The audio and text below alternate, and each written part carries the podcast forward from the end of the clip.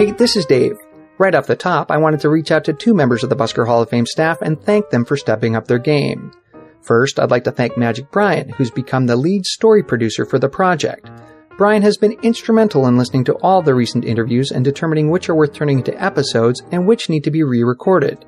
This is amazing because his critical ear is making sure we're constantly improving our approach and the quality of the content that we're putting out. And for this, I'm enormously grateful.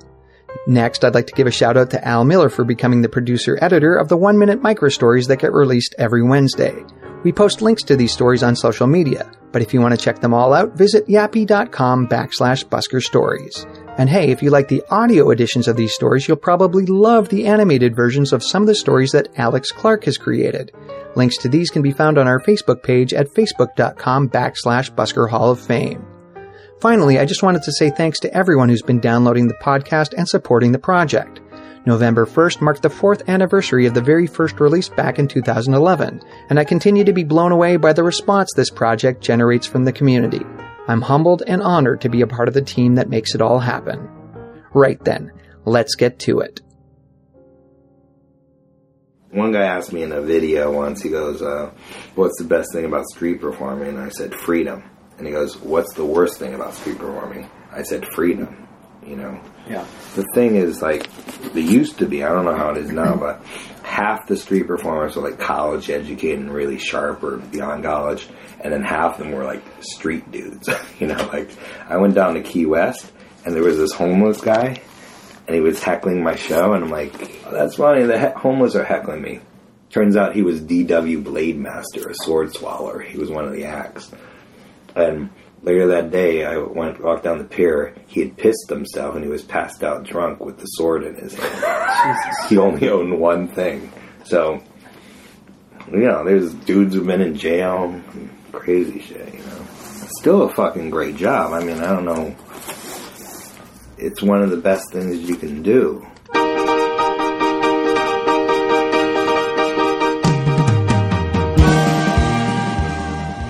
Welcome to Stories from the Pitch, a podcast dedicated to creating a living oral history about street performing and some of the crazy characters who populate this world. I'm David Aiken, the checkerboard guy, your host for this growing collection of interviews. All street performers tend to be larger than life characters. We're either born that way, our environment shaped us into it, or somewhere along the way we found our inner voice and evolved into something greater. Now, amidst this tribe of powerhouse personalities, there are some legends who have a little something extra, and William Lee, aka Master Lee, is one of them. I have a theory that the first pitch you work shapes the performer you become, so it's no surprise that Master Lee was shaped by his experiences working the street pitches of New York City, in particular Washington Square Park. That famous lyric, if you can make it there, you can make it anywhere, rings true. Because Will earned his chops in one of the most aggressive street pitches in North America, he found success wherever he traveled. This interview dives into more than just a career that spanned over three decades, though. Sure, Will has had huge success as a street performer. Yes, he was one of the most recognized street performers in Washington Square Park for years, but he's also had to reinvent himself to keep performance as a viable creative outlet. Be it stand up comedy or playwriting, storytelling, or other forms of writing, Master Lee continues to learn, continues to grow, and continues to live a life that's full of great stories from the pitch. 11 11 2014 magic brian master lee eric amber in uh, a tree house in the east village Yep. The last time I saw Master Lee was here in this garden one year ago In this treehouse. in this treehouse. we're in a botanical garden in a tree house in the east village and it's the i think it's the ultimate green room It's pretty amazing. There's a lot of uh, public gardens down here.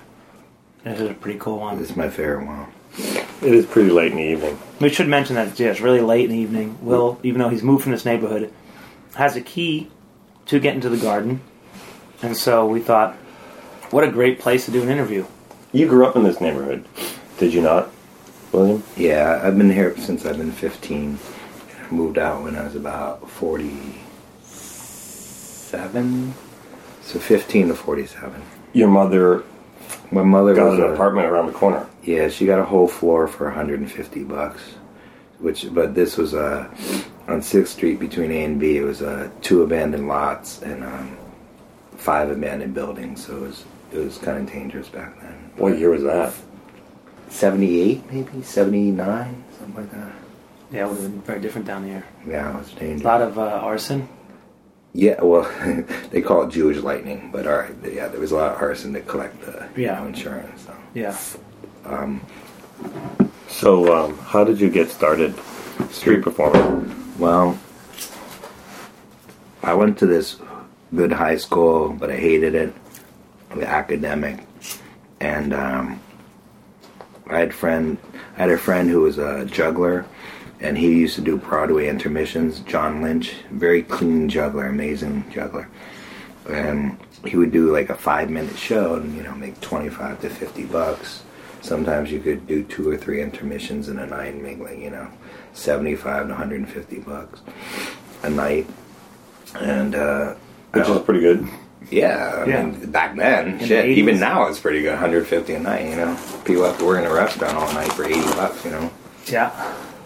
Well, that's how I start. I, I learned. I started as a juggler, and then I was so scared of the audience that I didn't make eye contact with the audience for six months. And uh, I would like, I'd keep a fucking. I'm Chinese, so I'd keep a log of uh, every penny I made and like the weather conditions and stuff, and like if anything weird happened, and you know that kind of thing. So wait, straight away you start doing street. No, no. I was so scared that I think I learned how to pass clubs and torches, and I did a team show with my friend John Lynch. We made ten bucks, and we we had beer money. We had five bucks each, and I was so fucking happy. And I was so scared. I, I didn't do another show for two years. Where were you doing these shows? Uh, well, f- the first show I ever did was a team show with him. Was a movie theater line because it's a captive audience, Okay. but it's really hard to get a volunteer. You know, Right. But Where and was that at? What, what part of Uh, town were th- you? this was the uh, like 20s, maybe 20, 28th Street, I want to say, 29th Street in the, the the east side. yeah. And then after that, uh, I did. I started doing intermissions, and I had this job where um, I was working at an ice cream place and coffee place, and I poured out my bag, and we counted it out. You know, the, all the coins and the dollars, and I made seventy five bucks. And my my boss was like, "Oh, how long was that?" I was that's three shows, you know, because I was working the whole eight hour shift for sixty bucks. How how common was it that people were just doing shows at intermissions for the people on the sidewalk? Was that You have to run from the cops a little bit, you know, because because I don't see that. No, no one. I mean, maybe the breakdancers doing something similar, it's, but it's the great thing is it was five minute shows, so you didn't have to, you didn't need a setup. You don't you need like one or two collection lines, so it's like perfect for a beginner, you know. right. And at the end, I was making like 150 a night, you know. But I always wanted, because I lived in East Village, I always wanted to do Washington Square Park. But in those days, Washington Park is like Gladiator, you know. It's like Right. So wait, when you first started doing these shows to the intermissions, how old were you? Like fifteen? Nah, I was the first show I did was 17, and then the second show I did was 19. Okay. And then Because you waited two years. I was scared, you know. I, I learned how to juggle five balls. I learned how to juggle three torches with tricks. I was way overqualified, you know, mm-hmm. for like a basic five minute show, but I was scared, you know. I, I, I threw like two torches under cars. First time you throw a torch under a car because you're you're you know you're doing a Broadway intermission. People Yeah, come you- out during the intermission, do a five minute show. You don't So- have a lot of space. yeah, sometimes I'd say to limo driver, "Can you pull your limo up one foot this way and one foot this way?" And you're standing between two limos. And I was doing chops, you know, with torches, and one got away and it went under the car. You have to go for it, so I went went for it. and Your whole life goes, you know, flashes before your eyes, and you grab it. And then the second time, you're like, "Oh, that," you know. Yeah. So, um, I'm part of the third generation, I want to say, of street performers in New York City. I think it well, who knows when it really started before the 60s, but around the, the, the 60s, people got re, you know, they, they had reinvigorated reinterest in uh, street performing. So the early guys were like, you know, Jeff Sheridan, this magician, you know. Yeah, in Central Park. Yeah, and uh, A lot of guys I don't remember. Chris Capehart. Chris Capehart, yeah. I know. I talked to Moshe, and they were saying they would work on uh, Columbus Avenue. Yeah, I was doing shows on the sidewalk in Columbus Avenue in like the '80s. I work Columbus Avenue. The thing is, the hardest thing for a beginning street performer is get, to get a crowd. So Yeah. I would like, I'd have like 15 minutes of material, and I'd do like 10 of it trying to get a crowd, and then I'd have a five minute show left. Well, you wouldn't need that many people if on Columbus Avenue. It's so small. You're just That's working true. on the sidewalk. Well, also, like a magician's a different show. yeah, know, definitely. Especially if you have a stand. Yeah, but you worked up there on Columbus Avenue. Yeah, but after I did the five minute shows, then I went everywhere. I was like Soho, tried to do like a 15 minute show. Uh, you know, Lincoln Center, try to do a 15 minute show. And finally, I think I had like 20 minutes, maybe 25 minutes. Then I did Washington Square Park, but I did I didn't do the fountain yeah. or the main area. You were kind of training for it. You knew that was something was happening there. You kind of working towards that goal. yeah, I always wanted to, but I mean, they were crazy good acts. I mean, you know. Who was working then? Charlie Barnett was the best. Yep. My name is Charlie Barnett. I live in Harlem. I have a summer home in Newark. that would be his opening, you know. He was insane. So could, could you uh, describe Washington Square Park for the? All right, Washington Square Park is the middle of the village. It's the most commercial part. They used to deal drugs in, you know, in, in Washington Square Used Park. to? Well, it, it was overt, and you know Bobby Fischer played uh, you know chess there in the old days. It was like a great place, you know. Mm-hmm. You know, like Hendrix, Dylan, all you know, all those people were there. It was a big space. Oh, oh, the fountain is gigantic. The fountain's like 400 people, maybe. You know, if you there's eight sections, so all you need is 50 people in each section. That's you know 400 people. That was like my goal. Were you working at the time when there would be like four shows happening at the same time? Yeah. And no one had amplification. and The shows were like massive. It, well, the thing about amplification, it used to be kind of like a weird macho thing. Hmm. You know, I'm working without an amp. And then, you know, 10 years in, I think I did Halifax and whatever it was, like 88 or 92, some long time. Maybe that's what. Did you do it in 1994? No, I think 80. I did the second year, whatever that is. The big year. Yeah, I was monsters. Holy shit! It, it's like going into a town and raping and pillaging the town. The town had seen street performers, and then they doubled the size of the festival in Halifax the next year, and um, it was unbelievable. Just you know, Was that the year of the prize? yeah, the prize. Oh my god, they gave a ten thousand dollar prize, and people were cheating. Like the monkey organ grinder guy, he had a monkey in an organ thing. He stole another guy's box.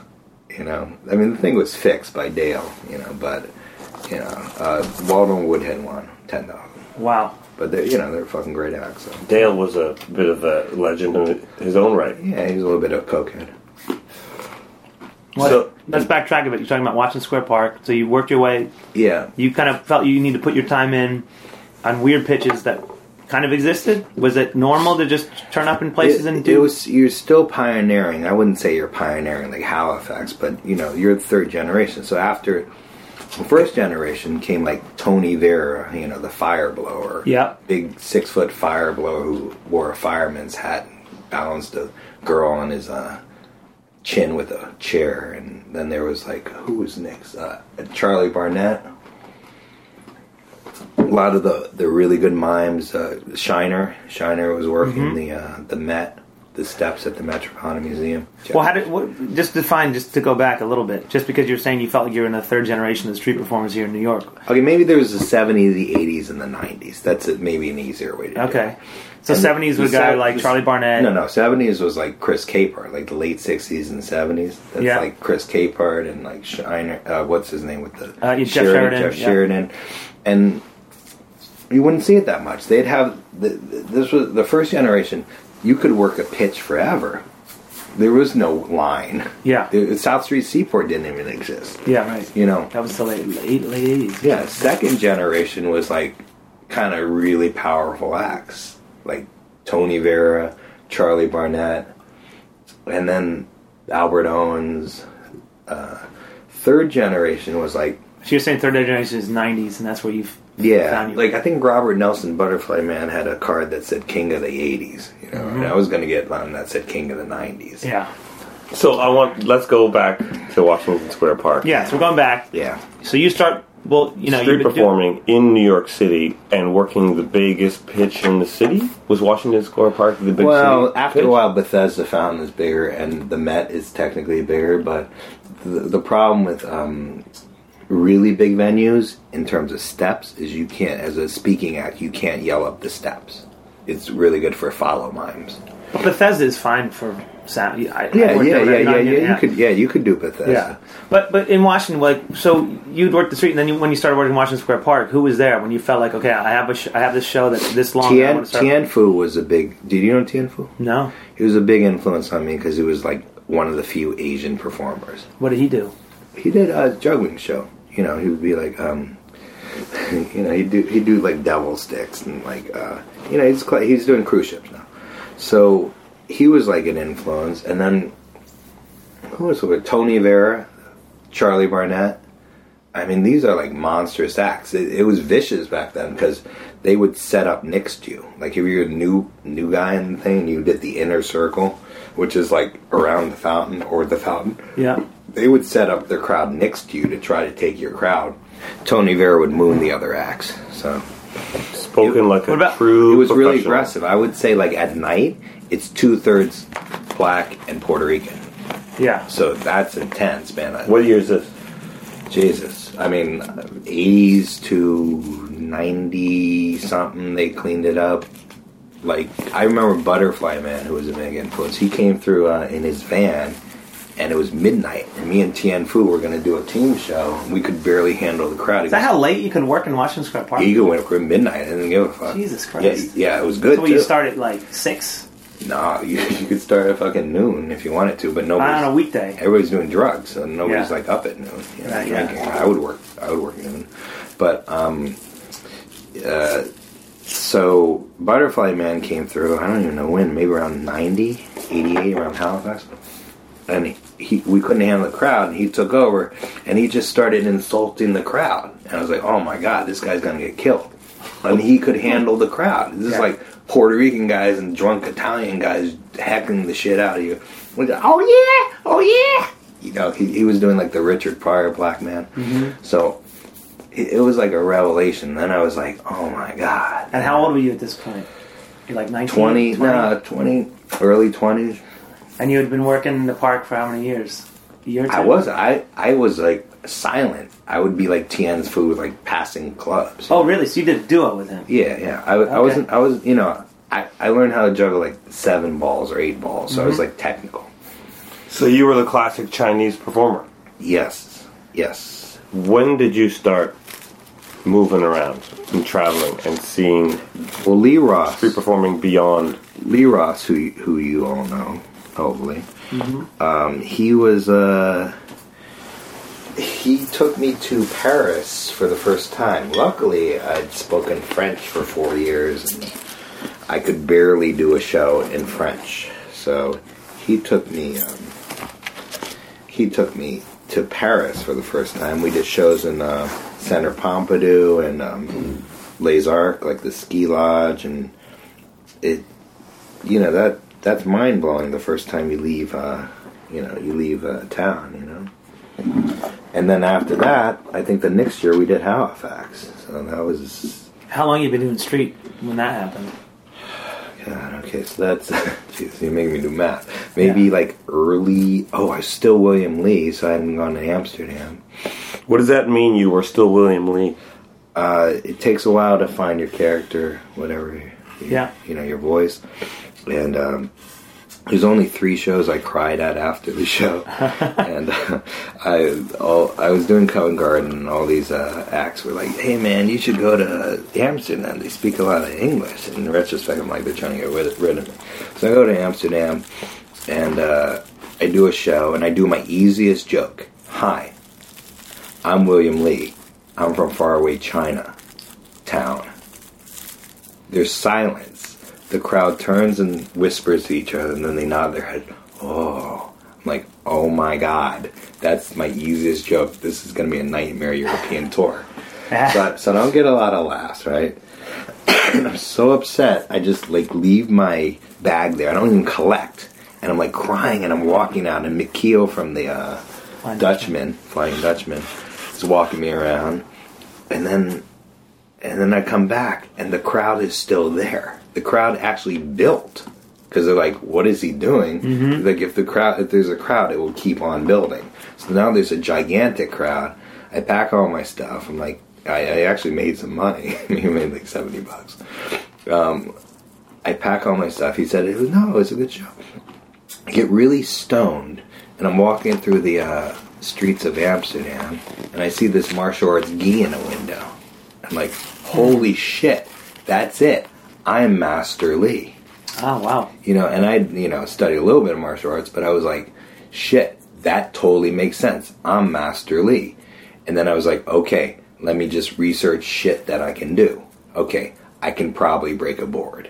Right. It's a fucking board. So And what were you doing before the board? Oh, the- before that, I was a comedy juggler. comedy And juggler. Not that original. no. jeans and a t-shirt or something. Well, more like Harlequin pants. even worse, even worse. Harlequin pants and uh, Chinese slippers and like a bright orange kind of like top. At least you had the Chinese slippers. Yeah, well, I was a vegetarian for many years. You know? um, but then once I found Master Lee, I was like, holy shit. That's, you know, finding your character is like, you know, Like it, it, here, now, It is now I have a show. yeah, it, it well, what, what, what you don't realize is like, you know, it, that's the shit. I mean, I didn't realize how big a breakthrough that was. Yeah. Um, and then then I made the whole show fit Master Lee, which is like you know I broke three boards on fire with my hand. I chop a cucumber in a guy's stomach, blindfolded. You know, all like you know I do the Chinese water torture is basically a water fight. Actually, it's a water fight based on Robert's uh, uh, Sword fight. foams boppers. Yeah. But then this is my gauge if you're stealing material or if you're changing it enough. If two acts can go on right after another and the audience doesn't know that it's the same routine, then you've Yeah. changed it enough. Yeah. Like I could go on right after Robert, which I've done, and do the same routine. You changed it enough. You made it different enough. I'm making it a water not- fight. Yeah. And I'm bowing and then we spit water on each other and stuff like that. Yeah. But finding Master Lee was a huge thing. And then when I finally got out of street performing, then like the last I would say five to ten years, I've been going for enlightenment. Luckily, Master Lee is a really good character for enlightenment. So I'm, right now, I'm writing a book called "How to Be an Artist and Not Lose Your Mind." And street performing is like one chapter. Hmm. The end chapter is Renaissance fairs. That's when I. That's when I quit performing. Really, the joke is like, let's just start going because I've seen many dark times. I've done many unspeakable things. I worked at the Renaissance Fair. And you know you're hitting bottom when you wake up next is a chick you picked up at the Drench Wench dunk tank booth. you're still wearing the leotards from last night, and you're hungover from the mead. You know, that kind of thing. So, um, you find your character, and then you can do it. And you're king, you know? Like people say, "What is it? What's it like?" I'm like, "I'm the boss. If I don't like the crowd, I fire the crowd." They're like, "What?" You know, like two or three times a year, I'd be like, "This crowd sucks. Get out." Yeah. And it's not worth you watching this show. Yeah. Um, or- and then they, they're like, "What?" I'm like, "I said, get out. Get the fuck out. You suck. I told you to clap like ten times. You didn't clap. I want to get a new crowd. The sooner you leave, the sooner I'll get a new crowd. Fuck you." Right? And then they leave. So you can't do that in a normal job. Yeah. So when you work when you work in the park, when you first started working in the park, and you work working with these guys, and you're getting you have some influence, but you're you're not Master Lee, you're William Lee. Yeah. And you're just like a j- You juggling guy with Harlequin pants. Yeah. Um, You do the side pitches. right. There- There's small side pitches. Yeah. You like- go. Uh, yeah. On the little corners. Yeah, like there's the a fountain. there's like a statue and like you know magicians work at smaller acts and Yeah. you get maybe like On the west side of the park. yeah you maybe get a hundred maybe 50 50 to 100 people So But- when did you when did you first go into the fountain? When did you feel like It okay, it, was I'm, it was a Thursday I remember and Lee Ross was in the audience he was like I want to do the fountain he goes you just do it I was like shit nobody's working so what about Joey Joey? Was he there when you were working there? a little bit later but Yeah. So I go out in the fountain, and my knees are fucking shaking, literally shaking. I'm like, shit, I just want to get through the show without the audience know I'm nervous. get through the show, make 50 bucks. I'm like, cool. Do a Friday, the show gets better, make seventy five bucks. I do the weekend, I make a hundred bucks. I'm like, oh shit. I mean, in those days, that was like you know, a lot. That was before height. Yeah. Before people did like poles and. So they, but people were lining up Um, in the, for the fountain. on the was Yeah. what's the pro? What's the protocol in Washington Square Park? And what was days? it then? In All right, those all right, another perform. You, Grant, I'm one dude. Like four break dancers or like you know four four acro like gymnastic guys, acrobats, or like six breakdancers walk up and you're greeting them as like, look, I'm Nick's motherfucker. Hey, how you doing? Mm-hmm. You know, like, like literally, you go up to them. You know, you'd see them coming in the fountain. You you go over to them because you're next. There's another guy on in the fountain, and you'd be like, "Motherfucker, I'm next." By them, do you mean tick and tack? Not just tick. This was way before TikTok. This is like Who was?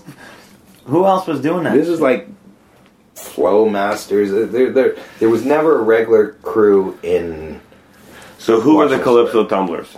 All right, yeah. Calypso Tumblers are this very powerful act.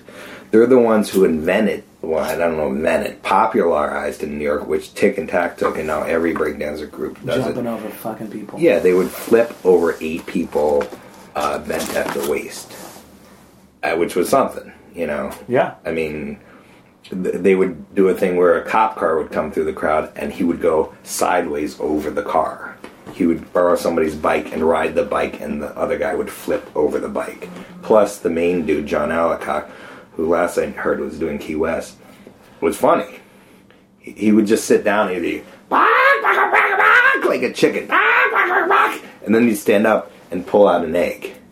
I'm like, that's fucking funny, you know. Um, So, they were a variety act. yeah, there were three acrobats, but they were really good. So it's like, so then my act had to get better. You know, the the, the good thing about working a hard pitch is your act has to improve. You know, and okay, here's the thing: Tick and Tack are this very aggressive two man uh, acrobat breakdancing group. Sometimes four. Sometimes. Yeah, sometimes four it expands, but they're really like aggressive. Like they do, they do things like they'll leave on their amp facing your crowd when they're not performing. That's really mean, you know. So the, the tumblers didn't do shit like that. The tumblers, sometimes they'd bring an amp, sometimes they wouldn't. They were smoking. They were a little bit less organized, mm-hmm. but it, you know, it was a very aggressive. Did you get along with them? I didn't really like them. You know, I don't like them that much. They respected you. Enough. I mean, but you know, I mean, how much can somebody respect you when they leave on their amp and they turn it towards your crowd? Well, that well, tumblers are tick and tack because Both. I mean, Yeah. but but the, the the tumblers were actually a little bit more. They were they were actually respectful. Yeah. But Tick and Tack are not respectful. Yeah. But I mean, the the what the Has there ever been like a New York City um, camaraderie, sort is of it, or has it always been hardcore? it's based on pitches. I mean, the the the end of Tick and Tack, you know, is that nobody will ever recommend them for a festival. no. So you kind of screw yourself in terms of traveling outside New York and like okay, there's a whole Canadian circuit, I'm sure you guys know, and a whole European circuit. So no, and then Australia. So nobody will ever recommend them for a gig, even though they do really well in New York. And so it's like you're kind of screwing yourself because you're an asshole. Well, the only guys that ever let was Julio. And you say whoever he Yeah, worked USA because he was the only guy that was nice was to nice, people was and, nice. and and knows how to work with people. Yeah, so he would get gigs. I'd see him in Denver. You know. Yeah, yeah. So so it was. So you you have you you guys would line up. You had Well, deal it wasn't really a lineup. It was we were like, I'm going next, mother. We'd have arguments during somebody's show. Right. So in the back of your show, there's three performers yelling at each other. Ah. the other performer's like, "Hey man, keep it down." Like, no man, I'm next. And like, the you know, there's a crowd behind the crowd. You know, behind. How big are these crowds? Well, uh, you could fill the whole thing and get maybe five, maybe top out five twenty-five. But that's like people seated inside the fountain. That's if you had a monstrous show. Like Charlie Barnett could do it. Yeah, Charlie fill Barnett. the whole fountain. You'd fill the whole fountain. The people you'd, you'd be the in a space. You'd be in a space the size of this, like a ten by ten space, and there'd be people all. It, it's like Edinburgh. There'd be people seated, and then there's four steps, and then a bigger step. and it's a circle. So It's it's, a a, true circle. circle. You playing in the round. It, it's for me. It was like you know Mecca or whatever. You know, it was like the Apollo, but then I did the Apollo. It you know, it, I was so happy. I this is all I wanted to do in my life. And then around ten years, I hit a wall, and then about twenty years in, I hit like a cement wall. What was the wall you hit ten years in? 10 years in, I hit this wall where I was like, I want to perform. So I went back to um, what you have to go back to the roots of why you're doing it in the first place. So at least that's what I did. So that was a rough year. And then the year my mom died was rough because, uh, you know, I was doing stand up and street shows. And you have to do jokes and make people laugh when you're really sad. Yeah. So I did the minimum I could do, and then I went down to New Orleans, which is another trip. That's a that's a that's a whole other story. Yeah, New Orleans. New Orleans is like the velvet hell. It's like You didn't go down there to work. You just went down there to get away. I work. I work. Oh, you are. You were working I in New mean- Orleans. You know, it's. I used to be like I'd walk by a pitch, and I'd start jonesing. And, you know, my whole body would be like, "Oh shit, I could do a show there." You, you know, like Yeah. I don't have that anymore. It's it's it's also like twenty years in, I hit a cement walls, and I'm like, it, it started to be like everything that has ever happened. I've seen. I've seen so many permutations of my show, and then if one guy heckled, I'd see a chain of hecklers, like a hundred guys heckling, like into the past. I was like, oh man, I gotta get out of this gig. Mm-hmm. So, so then I started writing plays. And and also I remember. I mean, there's other stuff I want to touch on, but I remember when you were doing your Salvador Dali, Oh shit! We you were- saw that? you were putting the You fish in your this. pants. All right, I I. Do- I don't know where we were. Some we were doing some show. some alternative cabaret, bro. I don't know, whatever. And then you were like, you were fixing the fish that was in your pants. All right, so I was talking to Jeff Moshe, right? And Jeff Moshe said, "What's what's that guy, the goth kind of magician who was in Times Square?" Criss Angel. Okay, Uh, Moshe Jeff Moshe sees Criss Angel, and he comes back from the show and he calls him out. And he goes, he goes, "Oh man, Criss Angel, he reminds me of you." I go, "What are you talking about? Like you know, rock and roll you?" I'm like, "All right." So then I was like, "What would it be like if I was a magician? What would I like to do?" Oh shit! It would be amazing if I could reach into my pants, like unzip my pants, reach into my crotch, and pull out a fish, right? So then I was like, "Fuck it, I'm gonna do it." So, and then I was like, oh shit, who would do this? Salvador Dali. Well, that's even better. So I got this Russian woman to make me the mustache out of real hair. Uh-huh. And I walked around like a fucking Salvador Dali for two years. And then I finally wrote a play about him. I was like, I would do shit like, I would, okay, I went to Stanton Street Tailors, right? This uh, kind of Puerto Rican Dominican tailor, kind of macho. I go to the guy, I need a suit and I need a zipper from the belly to the middle of the crotch and I need another one from the back and I need rubber pockets put in the middle. Right? And he goes, and he looked at me like I was like the biggest pervert, like he was gonna hit me. And was, no, no, magician. He's like, oh, magician, magician. Right? So, How that clears everything. Magician. Magician, okay, that's magician, fine. okay, that's fine. So I walked around in Salvador. I would I would reach into my ass, right? It looks like I'm reaching into my ass, and I would pull out a squid, like a real squid from China, right? Oh, I remember seeing a squid come out of That was somewhere. dripping. It's dripping. Yeah. And I and I palmed a, a bottle of black ink, right? Wait, I am Salvador. I am genius. I will take this squid and I will paint a magnificent. What? Why are you laughing? You know. And then I would take the squid and I would, you know, parade it around for a little bit. Maybe music's on, and then I would squeeze the squirt bottle. Everyone would be like, "Oh shit!" Because you know they know the black ink, right? And then I would attempt to do like a fucking drawing with the the the squid. I mean, I hired a choreographer. I hired a guy and paid him seventy five bucks an hour. You know, to learn a fish dance. You know, I would do, and now the mating dance of the mackerel.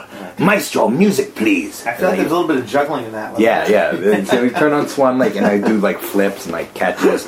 But the thing was like floppy and wet, so it's like hard, and the, the audience could smell it. You could Like- see shit coming off the fish. Yeah. like, like It was so disgusting. I would go to Chinatown and buy the cheap fish. There's the dollar bin and the two dollar bin, and I would buy the dollar bin because I'm just using it for an act. And the Chinese guy once like tried to talk me out of the dollar one. He was like, "No, no, no, you buy this one," because you know he knew it was rancid.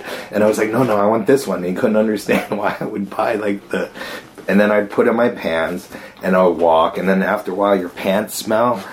so like this one guy, his dog like ran at my crotch and started barking, and then I couldn't tell him I had a fish in my pants. I'm like, you gotta curb your dog. I just kept on. That doesn't make any Yeah, sense at all. Sorry, I have a fish in my pants. Yeah, Sir. yeah. When you leave street performing, it's just like, it, it's like that's another life, man. Yeah, but you had just gotten tired of it all. It sounds right. I mean, Was it? Was it you tired of the grind? Were you tired of your show? Were you tired of Uh, what, what was it that you? I did 270 shows a year for 20 years. Yeah, That's whatever that is, 4,000 something, maybe 54 or something. you counted every show, I'm Chinese. Yeah. right? You count. I, I every, had a log of and- every show, and then I had to let it go. Did you figure out the averages? Yeah, What's the best of street me or, or other people. You. The best show I ever did. No, just like Oh, the time average. of year. Did you ever figure out Yeah, that? yeah, April, October, Sundays, Sebastian, New York. Yeah. So when when you um, I know that um, JP had said that you were a big influence. Oh, on JP him. Australian? Yeah, Yeah, well, JP. because you guys you went to uh, Expo '88, right? Is that I didn't it do was? Expo 88. So when was it? What Lee, was, Lee did Expo 88. so what was the year you were out there?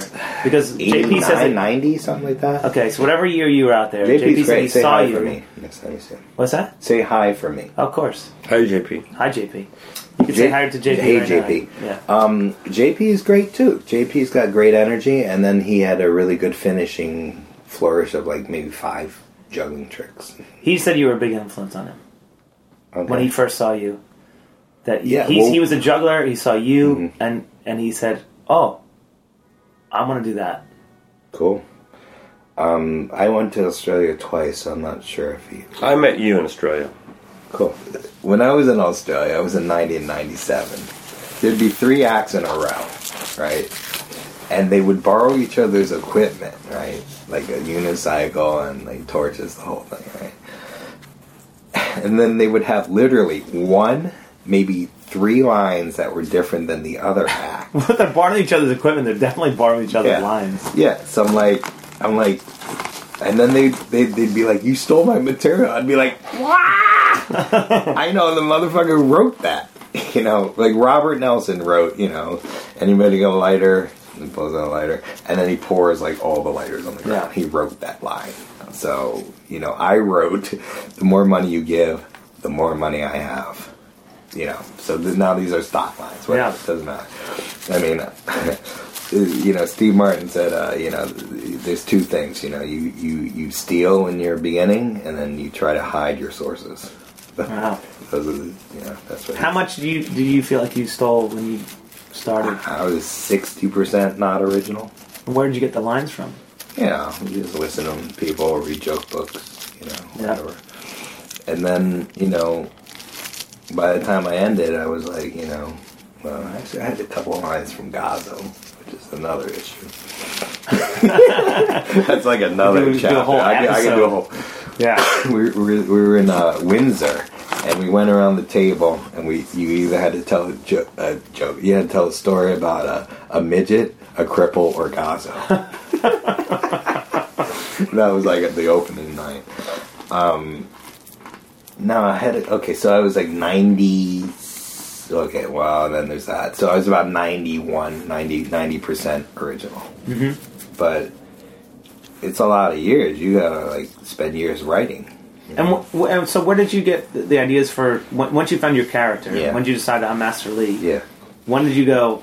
These are the things I'm going to do. How did you decide Well, the breaking the board on Yeah. fire? How did you decide the cucumber on the stomach? Well, you want to get the, the the sign that you're a beginner and intermediate is your the tricks don't fit your show.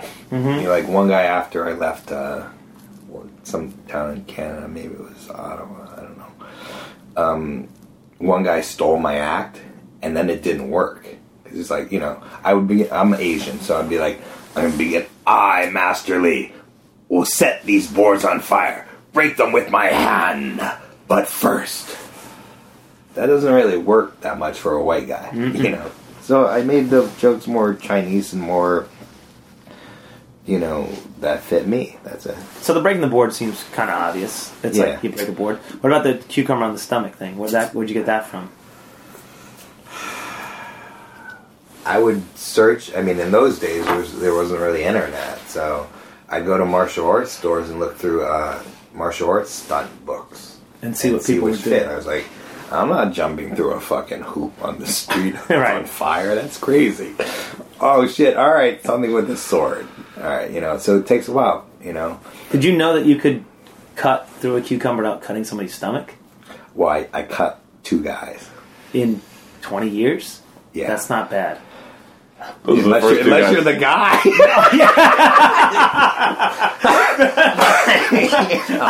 Talking So- as far as numbers. yeah. Yeah, yeah.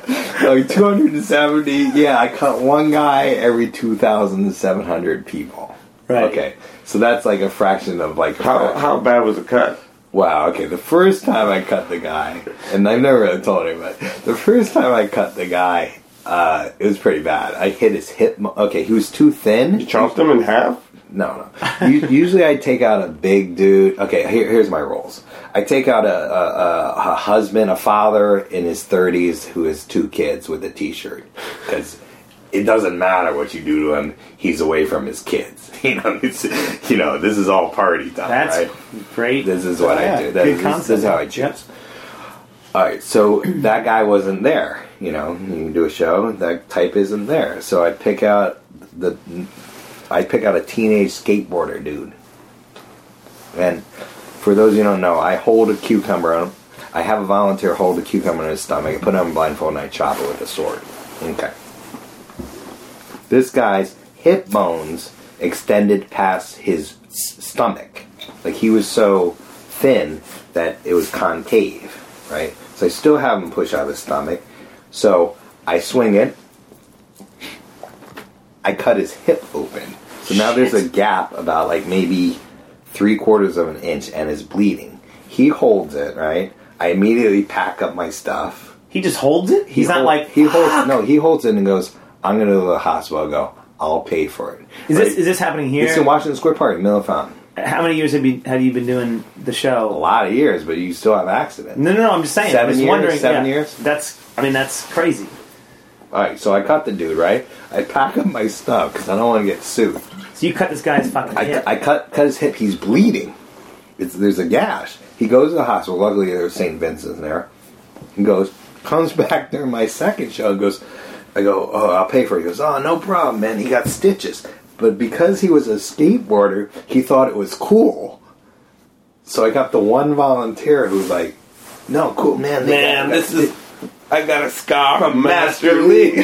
All right, so that's your first. The first. That's a uh, the first guy you cut. Yeah, I That's seven years in doing that show. Yeah, I don't want to go in the second one, but you can always, you, well, you can always have accidents. Of course you can have if, if there's one in like wh- like 0.1 percent, that's one in a thousand. No, no, no. It's it's it's it's nothing. But but the fact that this is something you came up with, this idea, this had not happened if we hadn't seen it anywhere before. You just thought, no, what can no, I no, do? no, no. People have done you know swords with watermelons and stuff. I'm like, I'm not carrying around four watermelons. That's fucking crazy. Yeah. I mean, that's Keep too Watermelon but looks better though. That yeah, it does. But that's heavier. That's too much. I mean, I might as well do be doing cinder blocks. All right. So my other question is, besides the, the structure of the show Mm-hmm. or the um, your biggest influences. You mentioned a few people, but Um, there's street influences. There's well, your big influences that made you the let's say this the performer that you are, and it could be from how you grew from that's a you know that's a that's a long list because I'm old. But um, like my mom, my mom, she was like a communist carpenter oil painter. We moved to East Village, got a divorce from my dad, and oil painted. That's like crazy. um, then after that, maybe I started. I was a, oh, this was important. I was an usher at a off Broadway theater that played One More Time in Tom Lear, and I got to watch the shows hundreds of times, like because I was the usher, you know. Sit the people, and then you have to sit there and chase latecomers come. I watched, you know, these shows hundred to four hundred times. You know, you, How old are you then? yeah, I was a teenage, young teenager, like 14, 15, 16. So you got to watch people just do the same thing over. Just and do the same thing over and and over. See And that that's that's what busted. and have the enthusiasm. Yeah, I mean, The Lion King is terrible because they're jaded. But you know, they're union. But, um, yeah, the, the, they were really performing their hearts out, you know. You Yeah. Got, you got a gig in New York City. You got a gig that pays Mm-hmm. 500 bucks? Shit. That's unbelievable. So did you see the the crossover between when you were younger, like let's say the late '80s when you were doing it, until when you retired? Did you see what the difference was? Was there, was there something about how it changed? That that Things, things became more standardized for the first time. I'm just going to call it the modern era of street performing because, you know, there's probably something in the Like- medieval times, Right. like jesters and stuff. where where the formula was established. Or. Yeah, like, I could tell what a dude was going to do in his act by his props. Mm-hmm. Like he would take out his props and like, okay, I'm going to go because I don't want to watch a comedy juggler on a unicycle pretending he's falling in the audience with the volunteer and fire. Right. You know, you know how it's going to end. Yeah. And if you know, a lot of the um, original crazy things they they don't do anymore because they don't max out. the- You don't max out the uh, the money. There, there seems to be, or at least when I was doing that, two kinds of acts. There was a European kind of act, and there was an American kind of Canadian act. North American act. North American. So, well, including what about Australia, Australia? including Australia. so Australia is, falls into the North Mostly. American. mostly, mostly. So how would you define those two categories?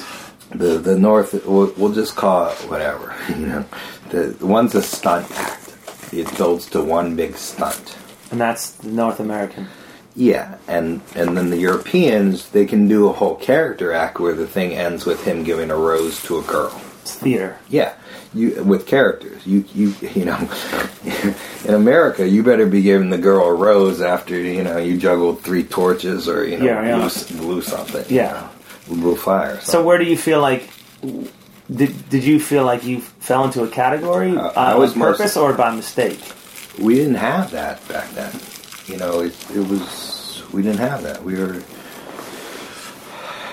it was third generation, so you know we we we didn't have that, and then it became standardized. Maybe in the probably the fourth, my guess. So like you saying like late nineties Yeah, yeah. is like when things started They they they caught finding it. finding finding a formula and seeing a, They, a, yeah, a method. Whereas when you were doing it, it was just spontaneous creativity.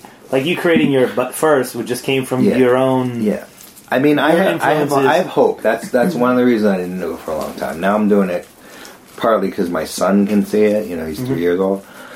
Um, I had hope this year when I did Ottawa. That's one of the reasons I said I'm coming out of retirement because I saw you and what's the other guy with the glasses, Jonathan Burns. Jonathan Burns, and I was like, oh man, they're doing original stuff that is funny, and I was like, that I haven't seen that in a long time. That's all. Yeah. Well, you haven't been. Yeah, I've been doing it for a long Yeah. time. So But when you went back and did Ottawa, Yeah. and I watched you in Ottawa, yeah, it was really refreshing to watch you because you know you say you're third generation of the New York scene, but you know your show is old school compared to anything that's around Sure. now. Uh, You got a trash bin. I got I got two, You were- three trash bins. Well, yeah, I don't know. One of the shows you just had you dragged one over, got this trash out of it, and had the guy on it. But you know, you just like use your environment, and it was a pure street show, and it was direct and entertaining. Twelve o'clock show, kind of quiet. Build this beautiful crowd. Drag this trash bin out. That I watched you take the garbage out of it, put it somewhere else, and just bring it out there. And I'm like, this is this is street. This is real street. Mm. Yeah, that festival you said I'm coming out of retirement. Yeah, I was really happy, man. I saw two performers that I liked. Um, were original, you and Jonathan, and I enjoyed myself. Yeah. I mean, my you son did well. Yeah, it was. I I did records for me, but the last time I really did that was like twelve years ago. Doesn't matter. You did well. You, you Yeah, know I had fun. what you do works and who you are. I had fun. I, the thing when you get older, you got to pace yourself. Like I would do a show, then sit in the cafe, have food. You know, it wasn't like the old days. You know, I'd do a show and then go hit on a girl or something, or go drink. Oh, I got to tell you the best one I did. Oh my God, where is this? Fucking Windsor. Some guys will remember this. I'm hanging out at this bar. We're all having drinks after shows. You know, there's like nine or ten of us. Beautiful woman walks in the bar. I go, I bet I can sleep with her. Like, no way. Yeah, I'm Master Lee. So I got ten bucks from everybody. I got like ninety bucks, right? Where's my ten? I go over the I go over the woman. I go, you see those guys? Don't look now. Look at those guys. They bet me ten bucks each that I couldn't sleep with you. Tell you what, I'll give you forty five bucks if you kiss me on the lips and we walk out of this bar together. No, no, finish your drink. She kisses me on the lips. We walk out of the bar. I go to my hotel room. I watch cable for 20 minutes. I come back down, collect the 90 bucks. It's like the easiest fucking money ever. Because, you know, okay, okay. Street performers is like sex and, and money, basically. Wow, that is smart. What can The, the, the, the inspiration for this stuff is I used to hang out in the green room, whatever, the, the beer room, with Robert Nelson. Robert Nelson would just hold court. He would just tell stories, and I was like, holy, you know, that's fascinating. You know, that's like Bounce and Ooh La La and way back. And he would just tell stories from his life. And then I had another friend, Albert Owens, and I was like, oh my God, you have hours of material. You know, I was struggling to get like 21 minutes, you mm-hmm. know, 22 minutes. Okay, maybe if I juggle the ball this way and do, you know, some prop, you know. He had like hours, and then you live long enough and you just have fucking hours. After a while, you're the elder. Mm-hmm. You're the suppository of wisdom. yeah, you're the one that people listen to and asking questions. I mean, Well, hopefully, a wisdom. Do, do you do you see that you've had an influence? Do you realize that you've had an influence on a lot of performers over the years? I don't, I don't really see it, but you know, because I'm not, at first of all, I'm not in that scene. When when you're, But in you- this, you when you're in the street, well, when you're in the street performing circle, you're wow, you're really into it. You know, if you did more five years, you're like that's all you think about. That's your whole world. Then I did stand up. Then But I, you did it for 20 years. yeah, I mean, I still have it in my bones, but you know, I did street shows, then I did stand up, then I did playwriting, then I did, you know, So- so stone this- monologues, then I did the moth, Yeah, and then I did, like, I do Chink Floyd. Now I'm But you didn't see after like 10, 15 years that you Yeah, people were using my influence on people? lines. So Tick, that- Tick Attack are using my lines, but you know, I mean, But th- you don't see that as being influential in the the, the world of street theater and, and I don't, I don't. I mean, a little bit, but I mean, you know, the better thing is, I'll be walking through Brooklyn, way you know, an hour by train away from where I am in the village, mm-hmm. and Black Guy will, Master Lee. I'm like, holy shit! I haven't done a street show in like nine years, maybe eleven years, you know, like a decade. On the streets, especially in New York, it's a special thing. The homeless people and the poor people, they don't have anywhere to go, so they mm-hmm. go to the park. Yeah. So they remember you. Yeah. I don't remember you. I did 270 shows for 20 years. You know, somebody will say the joke is, I think it with Lee, we were, it's like, hey, hey man, you remember me? What do you mean you don't remember me? I was in the fourth row. I was wearing sneakers. You don't remember me? you know, it's like, and then I just go, oh yeah, yeah, yeah, Yeah, yeah. the guy with the sneakers. With the Yeah, yeah, sneakers. yeah. they were white. They were- yeah. Oh yeah, that guy. My friend Howard Owens would get in a fight. You remember me? You remember me? Yeah, you. No, you don't really remember. Yeah, I remember you. Yeah, you're the black guy. Yeah, we had fun, right? Yeah, you know what I'm saying? Yeah. And then, and then it's, uh, people people come up to me and they, they you know they go, "Great show." I'm like, "You have good taste," Yeah. and you just keep on walking. yeah. And when it, when it, when we were talking earlier about uh, clicking before the finale, Yeah, that's and a you- hardcore you move. learned- You yeah. So you would just learn that from just working here in New York. People would leave. but when well, fuck, people leave any, every, everywhere you- all the time. You don't want them to leave. They're always gonna leave. They're gonna leave anyway. Yeah, but I can get eighty percent of the money versus if I believe wait that. to- you don't think so? I don't think you can get more money by collecting before a finale than just doing a full show for people and collecting at the end. But Depends. you've done it. You've done both, Depend, right? Yeah, depend. eh, Okay, New York City. First of all, New York City and Washington Square is a special situation. especially when I work. Your late show is two thirds black and Puerto Rican. They wouldn't pay a lot, but they'd laugh a lot. The white people would pay the most.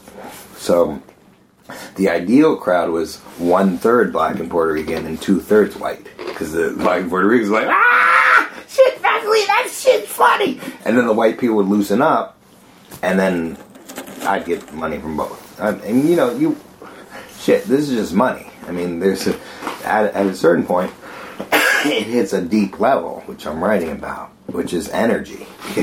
uh, okay, you know Andrew Elliott is an Australian sword swallower.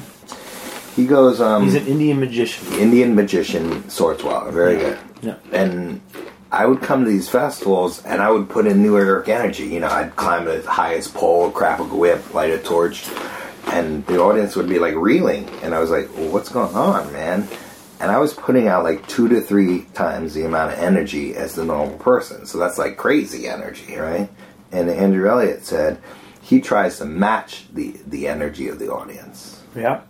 and then he takes them to place. I was like, damn, I should try that. Pepe, you know Pepe, England, Yeah. drunk, uh, follow mine, brilliant. He goes, uh, I go, how do you do it? He goes, um, you know, hundred people come to my show, and they're all breathing in different rhythms. Literally breathing in different rhythms. He goes, I can't breathe in a hundred different rhythms. They got to come to me. So I, he said, a good show is when everybody is breathing the same way he's breathing, then the smallest little thing is a thing. Smallest little gesture is alive. Now I go on stage and I just breathe. I'm like,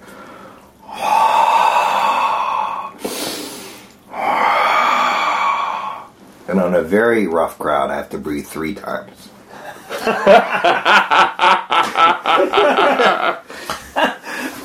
That was at the Bowery Poetry Club, which you know about. It's a- Yeah. The Bowery Poetry Club was like a drunken fiasco in a brilliant way. Some, But- yeah, sometimes it can be really good, and And sometimes, sometimes it can be be like terrible. well, sometimes it's like surf reality. Like Yeah, we're talking about alternate spaces where people would get off, take off all their clothes, and paint with their menstrual flow. Like so, Yeah. great. Like after a while, you can only go for the most hardcore stuff because you've seen everything. Right? It's a curse and a blessing living Yeah. a long time.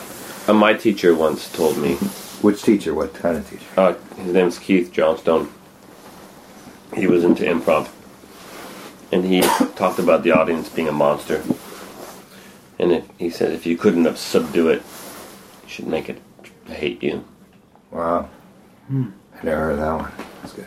Woody Allen said uh, there's only two things creating the monster and feeding the monster.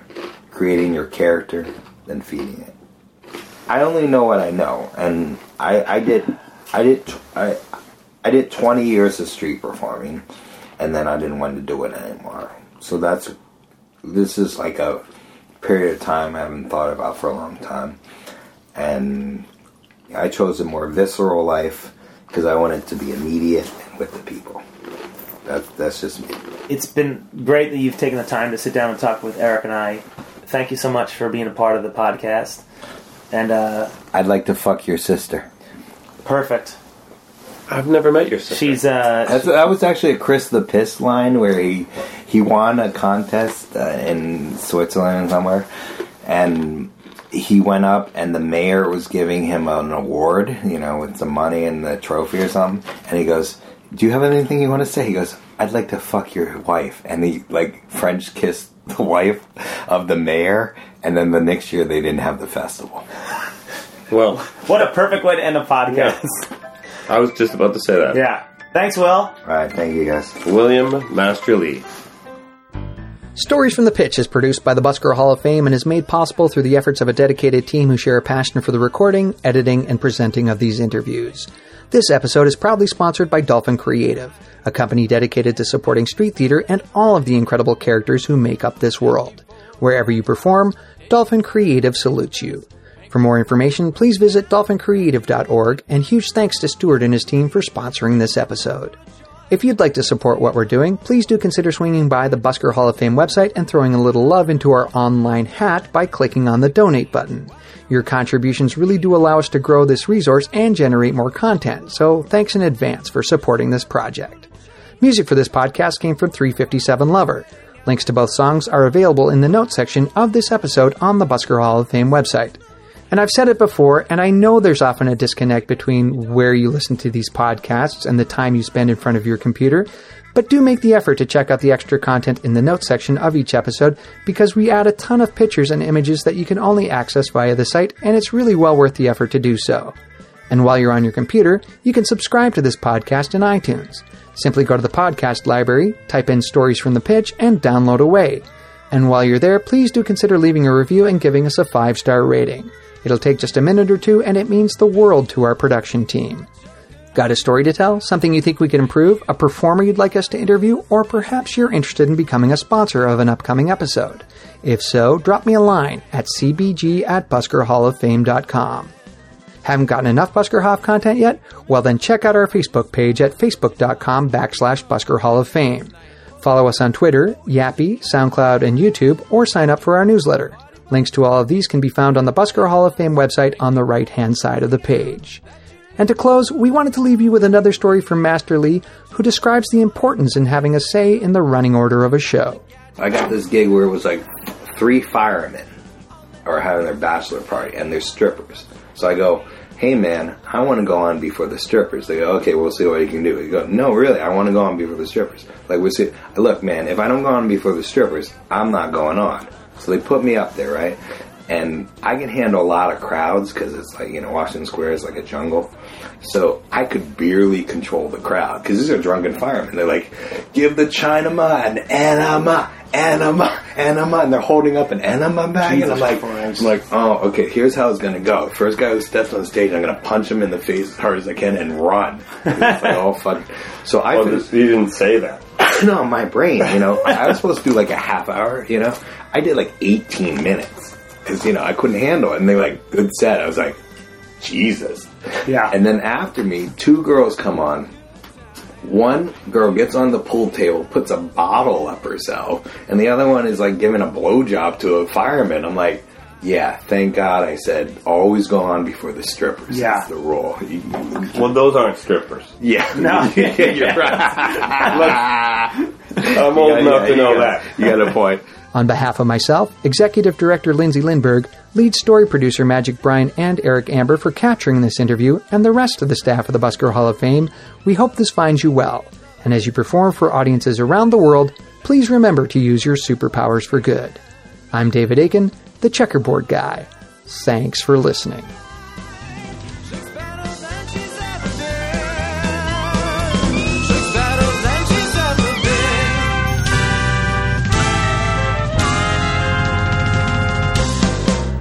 Look, I'm Nick's motherfucker.